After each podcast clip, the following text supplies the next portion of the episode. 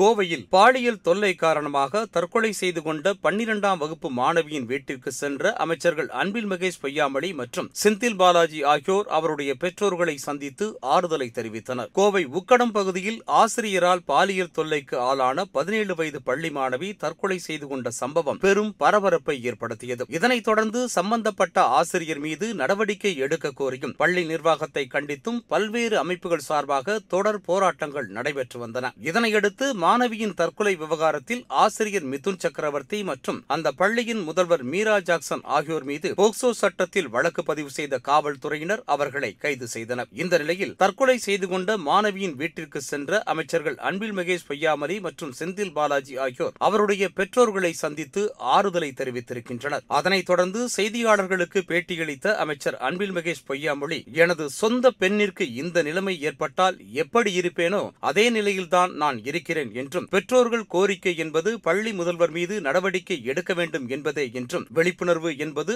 அனைவருக்கும் தேவை அனைத்து ஆசிரியர்களுக்கும் போக்சோ குறித்து விழிப்புணர்வு ஏற்படுத்தப்பட்டிருக்கிறது என்றும் பாரபட்சமின்றி நடவடிக்கை எடுக்கப்பட்டு வருவதாகவும் தமிழகத்தில் உள்ள பள்ளிகளுக்கு உரிய பாதுகாப்பை வழங்குவோம் என்றும் மாணவியின் கடிதம் குறித்து தொடர்ந்து விசாரணை நடைபெற்று வருகிறது எனவும் தெரிவித்திருக்கிறார்